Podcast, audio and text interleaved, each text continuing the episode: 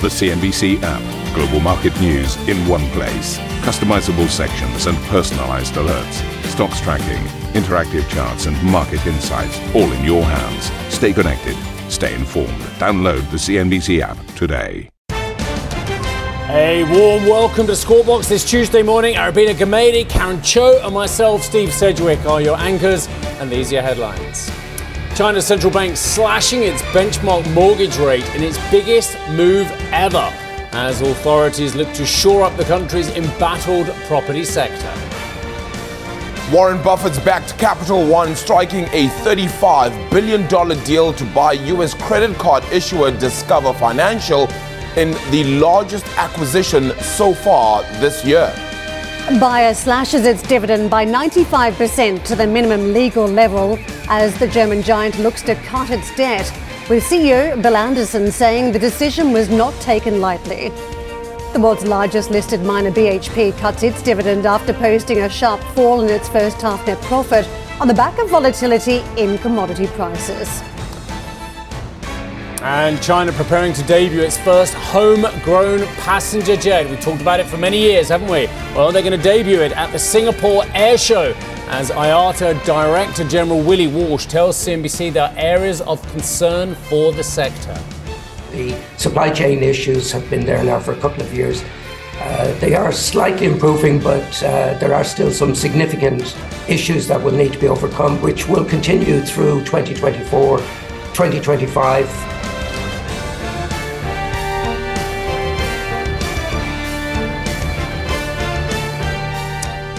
Suddenly the penny dropped for me. Uh, good morning, by the way. How are you? I'm wondering what the penny well, is. Well, the, no, it's just because I was reading, listening to the headlines, and I, I, I, I, look at my own headlines. I make sure I'm happy with them, and as usual, Katie and I say, "Well, let's hone it this way." But then I didn't look at your headlines because mm. I just thought, oh, "I'll do those later." On the do. divvies, the two divvies. And do you know that? Well, one thing really struck me from the your second headline and my first headline.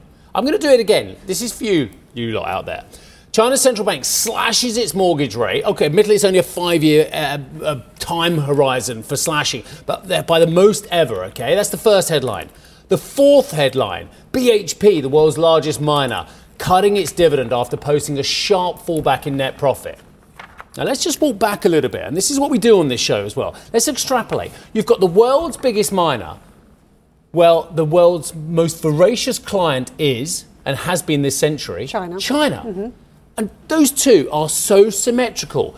And if we were seeing, like so many experts are trying to tell us, a, a, line in the sand on the downtick in the Chinese economy, a recovery for that Chinese economy, if we were seeing that from here, you would not see that headline we've just seen from BHP Billiton. I, I, think that's really intuitive, and I think it's really incumbent upon us to just draw out these two separate stories and say they are so related. Yeah, something buried in the numbers around BHP that was interesting too, yeah. saying that they were bullish on India.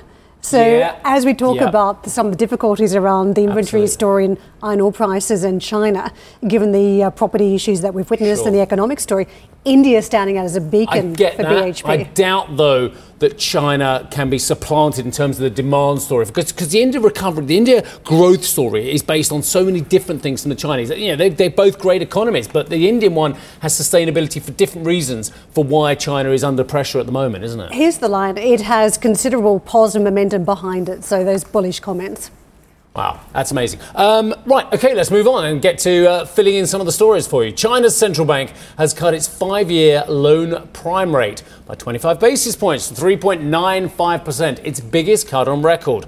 Now, it's the latest move by authorities to shore up the country's troubled property sector, with the majority of lenders pegging mortgages to the benchmark mortgages. See, where's the demand, even at these levels? Interesting. The PBOC left its one year rate, though, unchanged at 3.45%. Quick look at these Asian markets. What's it doing to the Shanghai Composite? Absolutely nothing. Well, that on the surface, but let's get the details, the important details. Sam joins us in Singapore with more. Sam, you heard me pontificating. Absolutely fantastic uh, to uh, have you to talk us through these stories. Very good morning to you, Stephen. Let's start with the market reaction because initially we saw a, negative response as far as equities were concerned because, of course, this decision coming out 15 minutes before the market open uh, this morning. That raises a lot of questions uh, in terms of failing to inspire investors today. They don't seem to convince. Uh, does that mean that investors are looking for more from policymakers right now? Because one guest we had on this morning suggested that while this is a very strong signal to the market, perhaps if they wanted to move the needle, perhaps they should have gone 50 basis points. 25 basis points was already a surprise by the PBOC. The market was only looking for 15 today, so just a trim. Uh, so this was really bigger than expected. And as you say, it was a historic 25 basis points, the biggest we've ever seen. So this was a record. The other question it raises is uh, perhaps are investors now uh, looking for this cut to actually bear fruit, to see the impact, the transmission from this. We probably won't see it straight away, given that while this cut uh, it takes effect immediately, those that benefit from it won't actually uh, until perhaps next year because those uh, price prices are actually changed every year. The other question it raises is um, perhaps are they not convinced that this will go far enough as far as uh, picking up demand and, boosting some of that confidence? Because the problem isn't that uh, consumers over in China don't have any money, it's that they don't have any confidence right now in, in the economy. So uh, we have spoken to a number of uh, analysts today throughout the program who have said that the other signal that this sends is that uh, this does highlight the health of the banks because there have been a lot of concerns around pressure on NIMS. But of course, we have recently seen that triple R cut and also those cuts to the deposit rate. So that acts as a bit of a buffer uh, and perhaps provided a bit of uh, comfort to, to the PBOC. So we did see actually investors piling into uh, banking stocks today. So uh, that was uh, the outperformer in what is, was otherwise a, a down market. Uh, the one year, as you mentioned, was kept steady as widely expected, but I think the next focus is very much turning to the NPC now, uh, the two sessions coming up in a couple of weeks' time, those government meetings in Beijing for uh, clearer policy signals uh, for the property sector. Guys, back to you in London. Sam, just a quick follow up. Why the five year LPR in particular? Why target that? And how quickly do the changes follow through to the consumer? As I mentioned, Karen, this takes effect immediately, but they don't benefit from this straight away because uh, those references, those prices are actually uh, actually set every year. So uh, those that set to benefit from those lowered mortgage rates probably won't feel it until 2025. Um, but what it is signalling to the market is a strong indication of an appetite, a desire now to continue to help the property sector um, by actually cutting what is is a, a mortgage rate uh, reference rate. So uh, that is basically what the market is taking away from this is that uh, they are continuing to support the property sector, which has been the main culprit in terms of the drag uh, on the economy. But if you look at some of the other uh, market commentary around today, uh, while they do believe this sends a very strong signal, investors are still very much waiting um, for more fiscal stimulus and particularly some more targeted measures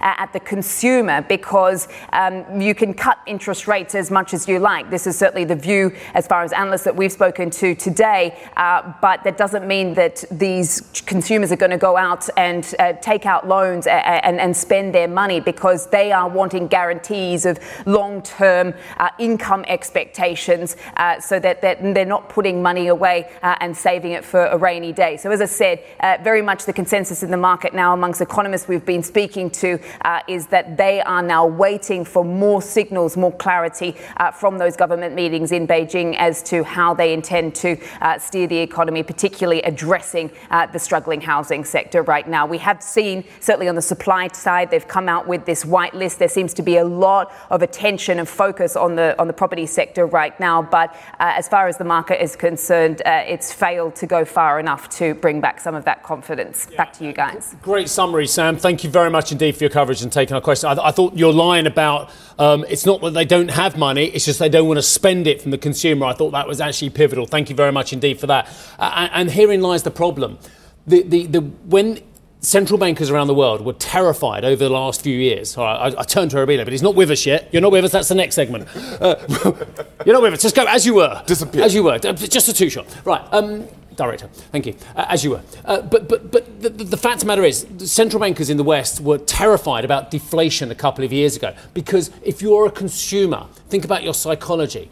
I'm going to buy today on a, an, an, item which is discretionary. No, I'm not going to buy it today. I'm going to wait because I think it's going to get cheaper.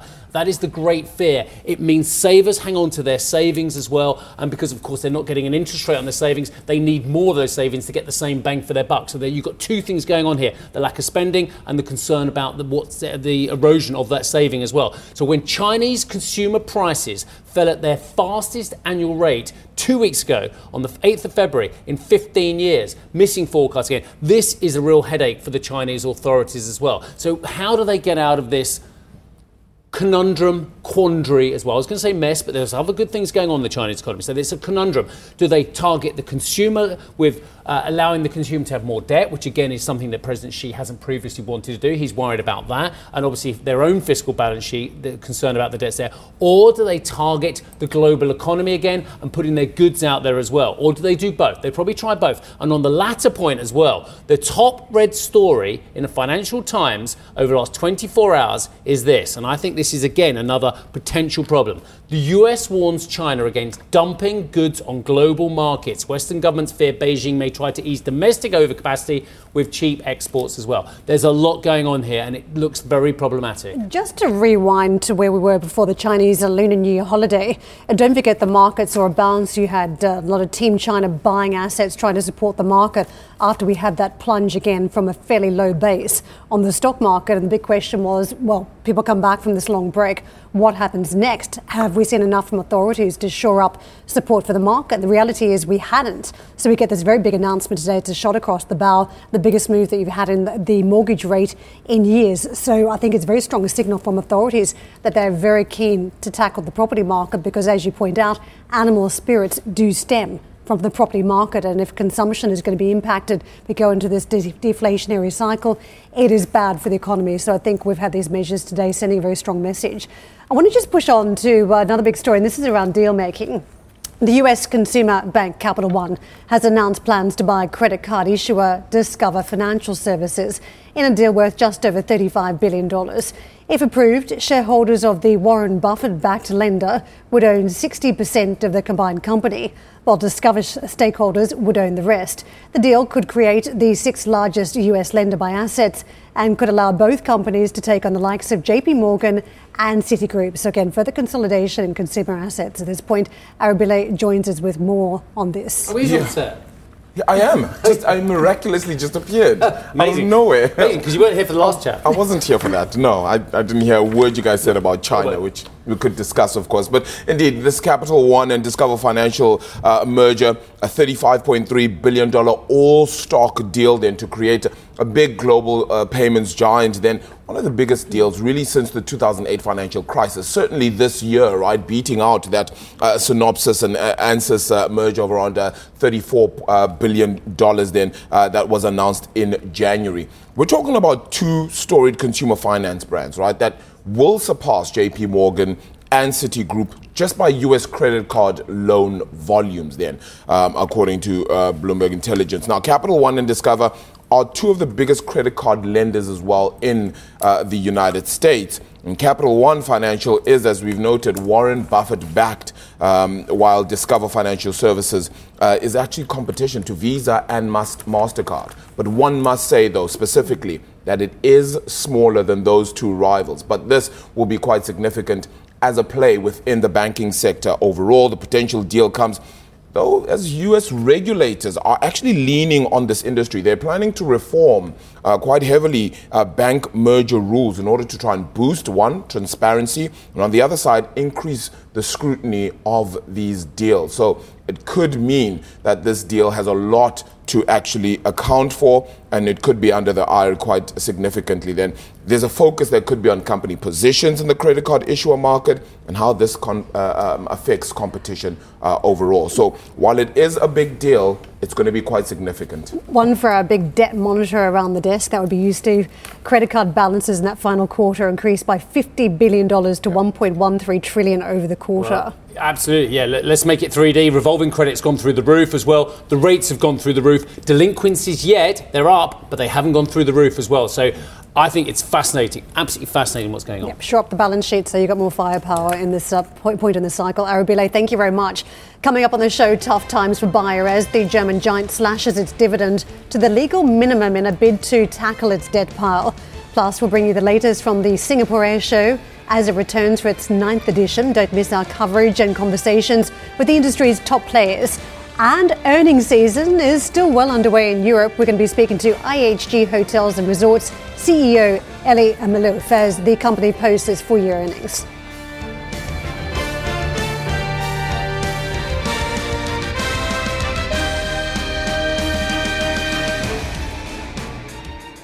Ambition to me is about doing better. I think ambition creates a pathway. The best advice I can give someone starting off a career is don't have a career, have lots of careers, try loads of different things. Talk to people and put your ambition out there. I don't feel that I've hit peak ambition because it's a learning journey. CNBC is where ambition meets opportunity. What does living ambitiously mean to you? Hear it from our CNBC anchors, reporters, and global business leaders on CNBC.com.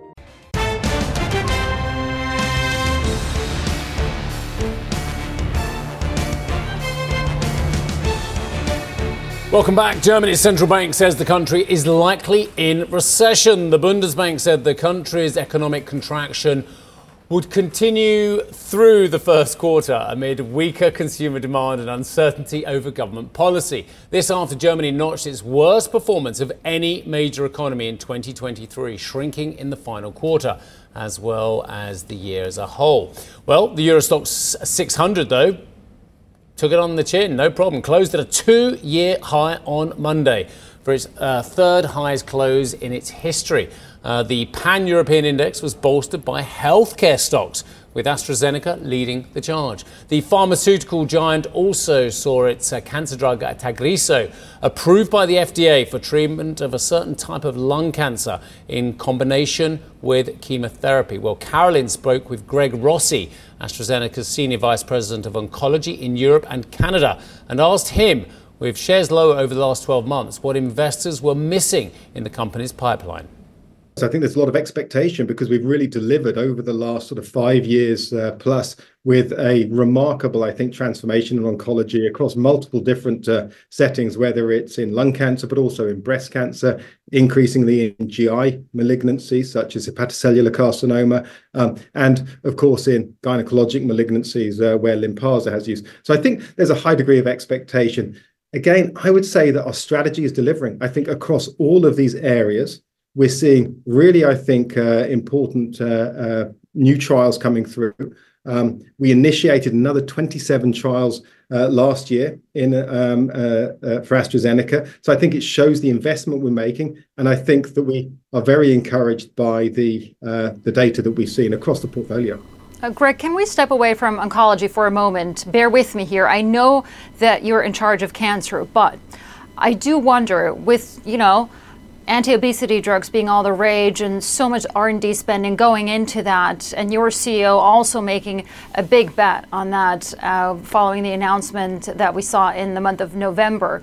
Do you feel that the cancer business isn't getting the dollars and the pounds and the love that it should be getting so I think that uh, our uh, CEO Pascal Soriot has uh, demonstrated a lot of love for uh, for cancer, and we certainly have the, a lot of investment coming into cancer. And I think we continue to see that uh, with the portfolio and the, the studies that I just uh, mentioned. but I'm really excited actually to see the rest of the portfolio also getting the investment we're seeing. I think the in the CV metabolism area, in the respiratory area, in the in the the vaccine and infection area, um, it really is I think, a transformation for the organization where you see so many of these therapy areas really getting the investment and now starting to see the commercial uh, impact and patient impact across the globe. And for more on Carolin's interview with AstraZeneca's Greg Rossi, check out CNBC.com. Karen, this Pharma story uh, around Bayer, you're, you're, fascinated. Yeah, just talking about expectations. You expect a payout from a company, your expectations are set, and then there is a disappointment. And just take a listen to this. The German Pharma and Crop Sciences Group Bayer will cut its dividend by 95% in the bid to bring down its debt. 95% cut. So it paid out 240 euros in 2022. It's adjusted that to just 11 euro cents for 2023. The market was expecting 192 euros, so quite a significant reset here. All this as uh, has been facing enormous challenges since its $63 billion takeover of US crop sciences group Monsanto in 2016. It was meant to create a, a large food giant instead, settling it with debt but also these legal issues as well. The firm will be paying a dividend, as I mentioned, of just 11 cents a share for 2023.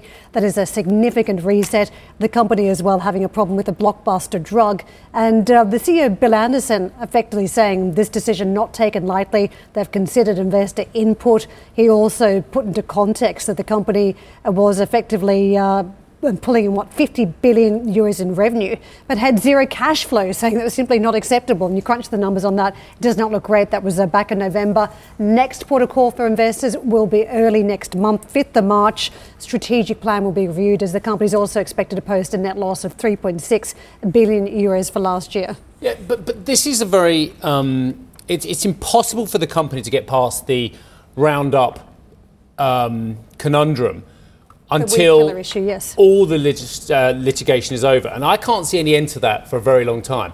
The latest court decision um, in the uh, Philadelphia Court of Common Pleas was staggeringly bad for Bayer. Let me just read the NBC copy of this.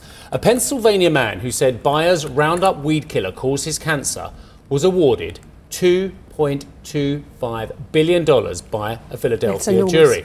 John McKivison, 49, was diagnosed with non Hodgkin's lymphoma after using Roundup on his property for 20 years.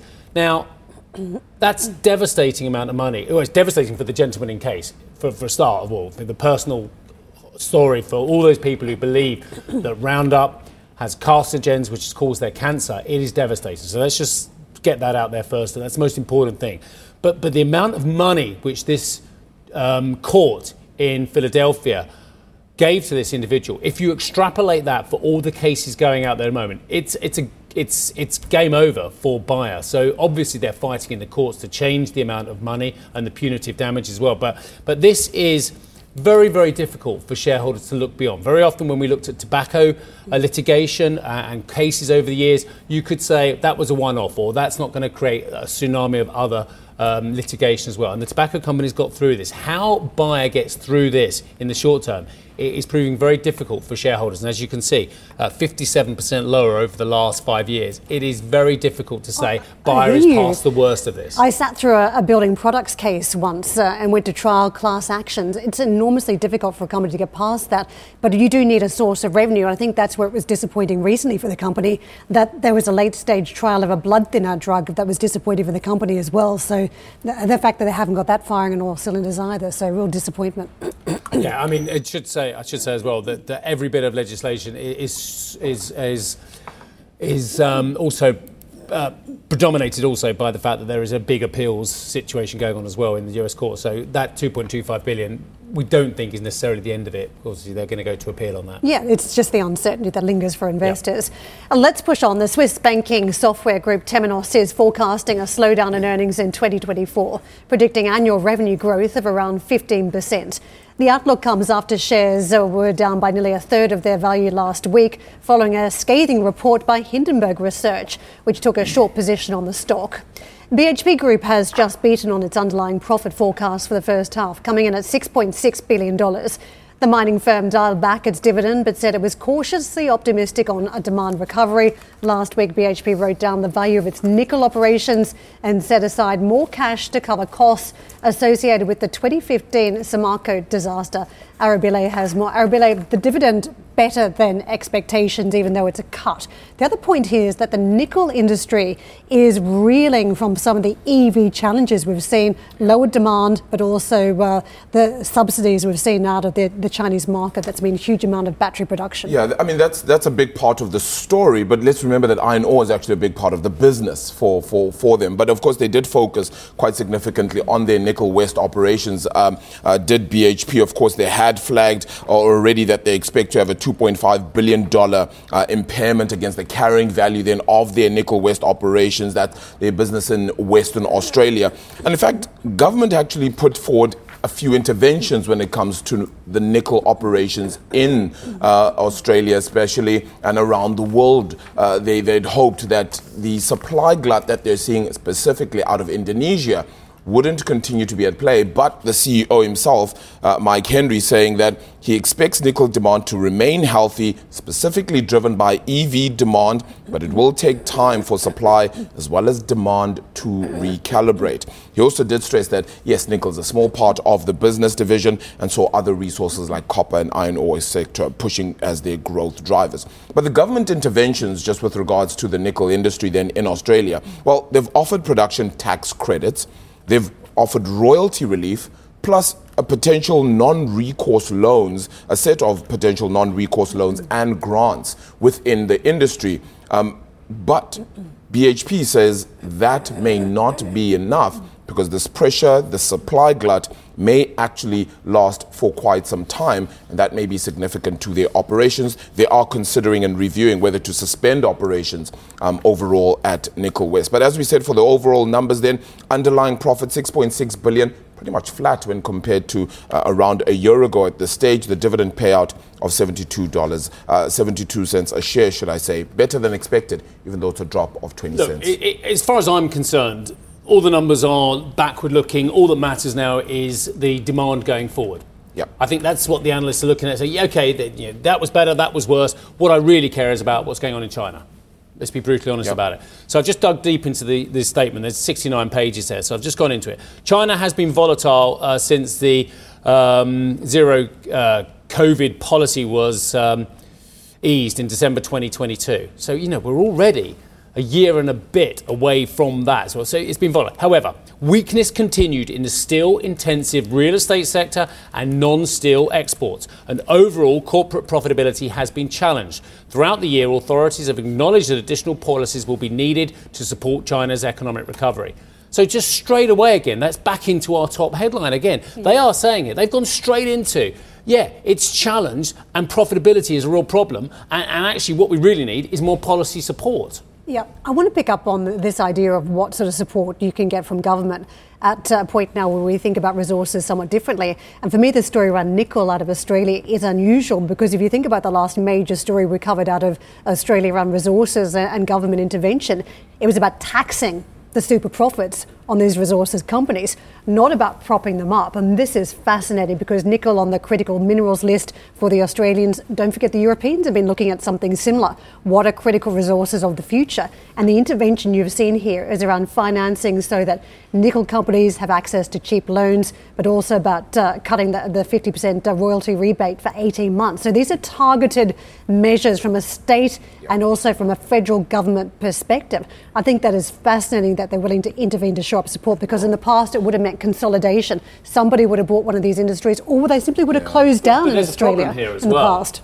Not only on the demand side, but there's a problem on the on the labour side as well, and, and it's your lot that's the problem, according to this. Listen to this, and I say your lot, I mean that in a loving way, because my Australian friends. The labour market remains a core inflationary concern. This is interesting. Aggregate wage outcomes in Australia increasingly disconnected. So, wage outcomes in Australia disconnected from underlying productivity performance, which has been historically weak. The concern is amplified by regulatory reform underway in Australia, which will add to our labour costs and reduce our competitiveness of the Australian economy. They are not happy on the costs and the wage deals coming out of Australia. That's absolutely true. I was talking to uh, someone the other day about the wage costs, even for waitresses and waiters in restaurants, which is much higher than what it used to be. So if you think about mining jobs, always much higher Yeah. In in terms of the pay because of where they're located in r- rural and remote parts of Australia. Better move on. We've only gone over by three minutes. Not bad for us. Thank you for listening to Squawk Box Europe Express. For more market moving news, you can head to CNBC.com or join us again on the show with me, Steve Sedgwick, and Karen Tso, weekdays on CNBC.